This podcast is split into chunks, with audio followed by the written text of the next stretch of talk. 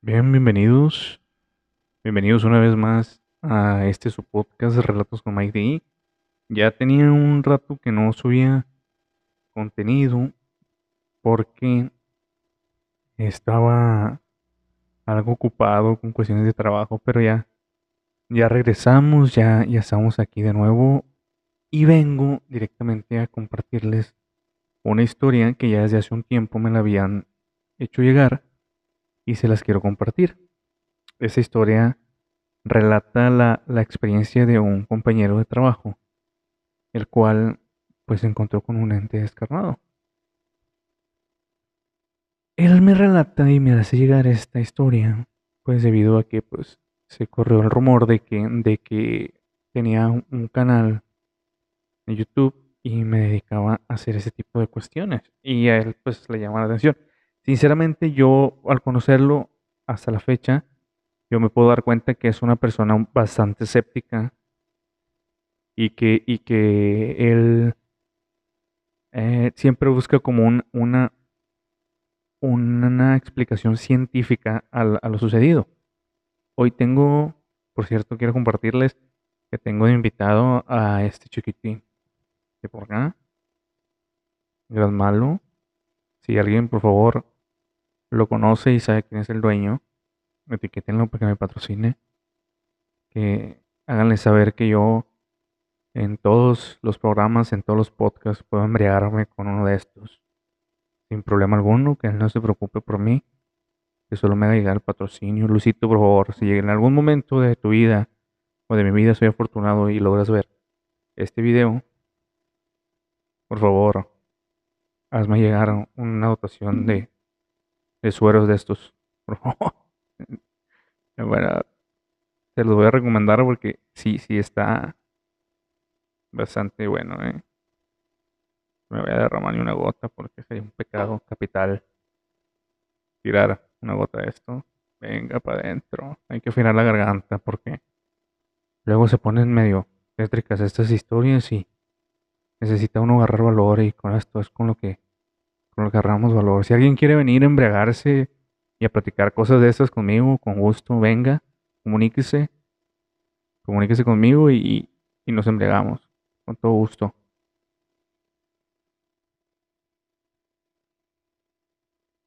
Ay, muy bueno, muy bueno. Ay, qué pecado. A ver si la entendemos esta onda. Bueno, vamos a continuar con este programa. Voy a contarles tal cual él me lo hace llegar a mí. Y vamos a entrar en cierto tipo de detalles para que vayan entendiendo el contexto de la historia. ¿Cómo sucede esto? Él es un cirujano y en el trabajo, en el hospital, y como les comentaba antes, es una persona bastante escéptica. Una persona que siempre está buscando una explicación científica a las circunstancias. Muy metódico, muy específico. Entonces, el hecho de que yo había escuchado, ¿cómo me enteré? Yo me enteré porque me hicieron llegar estos rumores de que se hizo, pues, se corrió la voz de que tenía ese canal, de que contaba ese tipo de historias, y se corrió la voz ahí mismo y me hicieron llegar este rumor. Me dijeron que era muy sonado, que había pasado hace un poco tiempo y que, pues, yo lo buscara. Cuando me dicen el nombre de él, pues yo me sorprendo por este motivo, porque yo lo conozco como una persona bastante escéptica. Pero el hecho de que seas escéptico no significa que no te gusten ese tipo de temas. Es lo que hasta cierto punto me pasa. Entonces yo me dirijo con él, platico con él, le comento la versión de los hechos, que era totalmente distinta a la que él me contó. Pero él me aclara que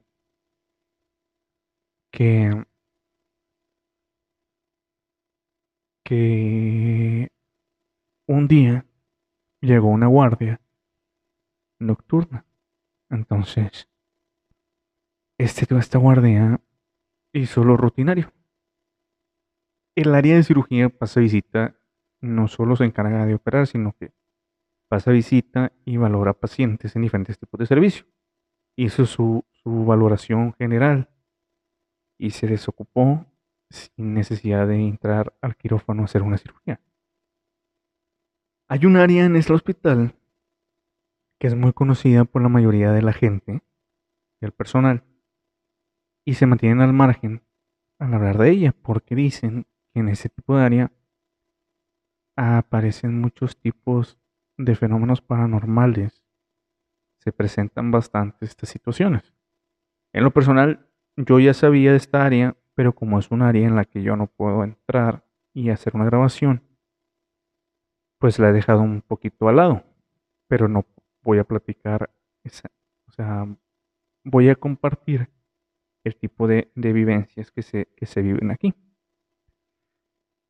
Es difícil porque pues no me consta, pero pues igual me parecen interesantes y me parece interesante la persona de quien viene.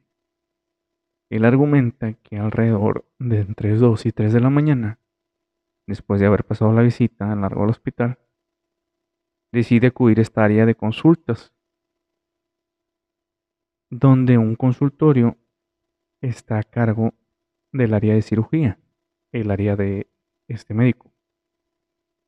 El consultorio, cabe recalcar, que solo entra en labor en el turno matutino y en el turno vespertino. En el turno nocturno, recalco que el personal se mantiene al margen y no se acerca hasta esta área por las razones que les di anteriormente. El cirujano decide ingresar escépticamente a este consultorio. Es un consultorio muy amplio, se lo voy a describir a detalle.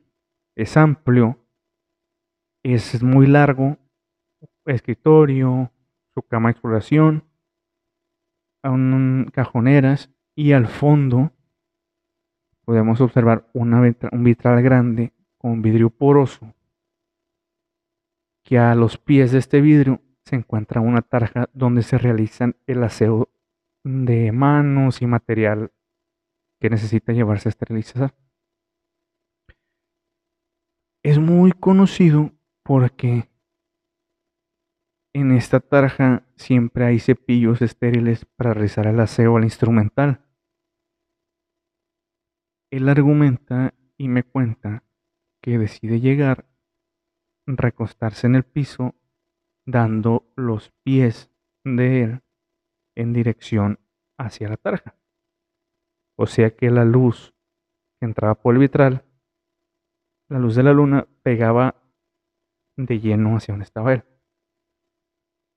En un momento, él cuenta que llegando a un grado de somnolencia en el que no estaba más allá de dormido, ni estaba despierto, a un punto como neutro, él dice que empieza a percibir un olor bastante fétido, un olor a drenaje, lo cual lo mantiene alerta y decide despertar totalmente. Se posiciona, no lo toma con total atención, decide tomarlo como algo sin importancia, como quizá cualquiera lo hubiéramos hecho, y se vuelve a postrar. Una vez cubriéndose con la sábana, empieza a escuchar unos rasguños bastante fuertes y marcados. Unos rasguños que cada vez se hacían más notorios y más fuertes. Pero no se trataban de unos rasguños arrítmicos, sino unos rasguños que llevaban un ritmo, una secuencia. Él, ya alertado, por la cuestión de el olor previo, decide destaparse y descubrirse la cara para voltear y hacer una vista amplia de la habitación en la cual se encontraba. La sorpresa que él se lleva es que a la luz de la luna, justo al lado de la tarja y con el cepillo en mano, se encontraba una persona totalmente esquelética. Un adulto mayor desnudo, el cual se cepillaba el cuerpo de una forma muy agresiva y violenta, pero él recalca que lo que más llamó su atención fue que en todo momento tenía la vista clavada hacia él. ¿Cuál fue su reacción? Rápido se cubrió de nuevo, no entró en pánico, pero sí se asustó bastante.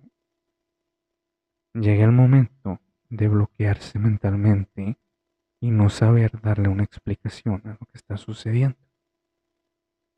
¿Cómo fue que una persona desnuda, una persona adulta, entrara justo a la habitación donde él había cerrado, con seguro, unos minutos antes?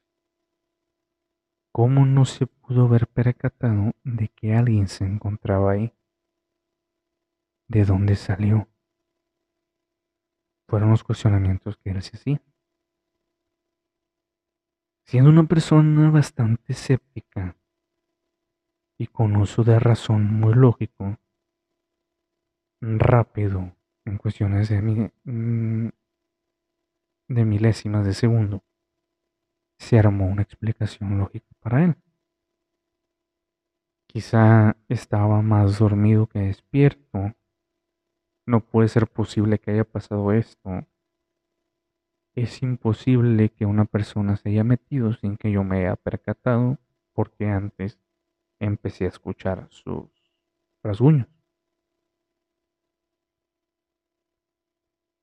Cuando él pasa por esto, por esta situación y por este periodo de negación, dice que automáticamente deja de escucharse el ruido el cual estaba haciendo esta persona con el cepillo, esos rasguños tan fuertes y violentos. Pero no ingenuamente, quizá muy lógico su reacción, él decide volver a voltear, volver a ver si la persona que estaba ahí ya se había ido. Una vez descubriéndose la cara y volteando a ver la habitación, descubre que esta persona estaba parada justo al lado de él, observándolo, con esa mirada penetrante y esa risa fría.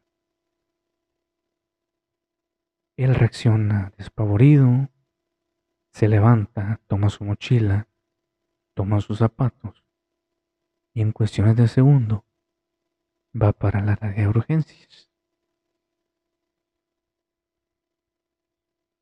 Se sentía en shock.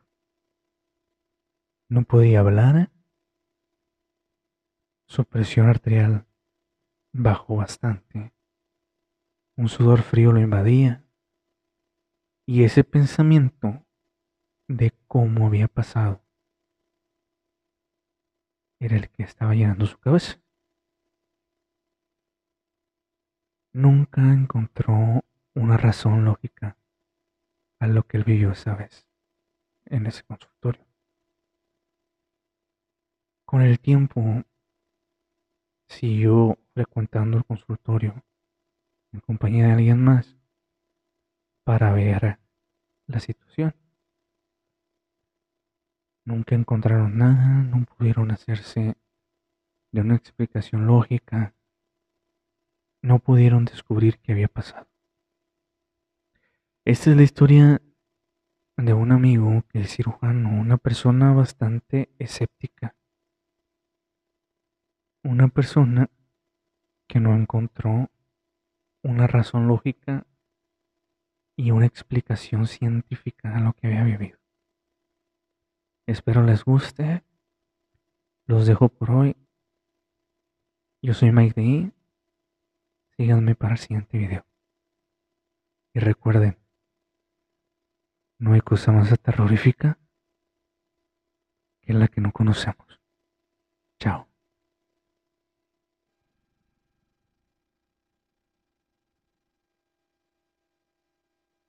Pues una vez más a este su podcast de Relatos con Mike D. Ya tenía un rato que no subía contenido porque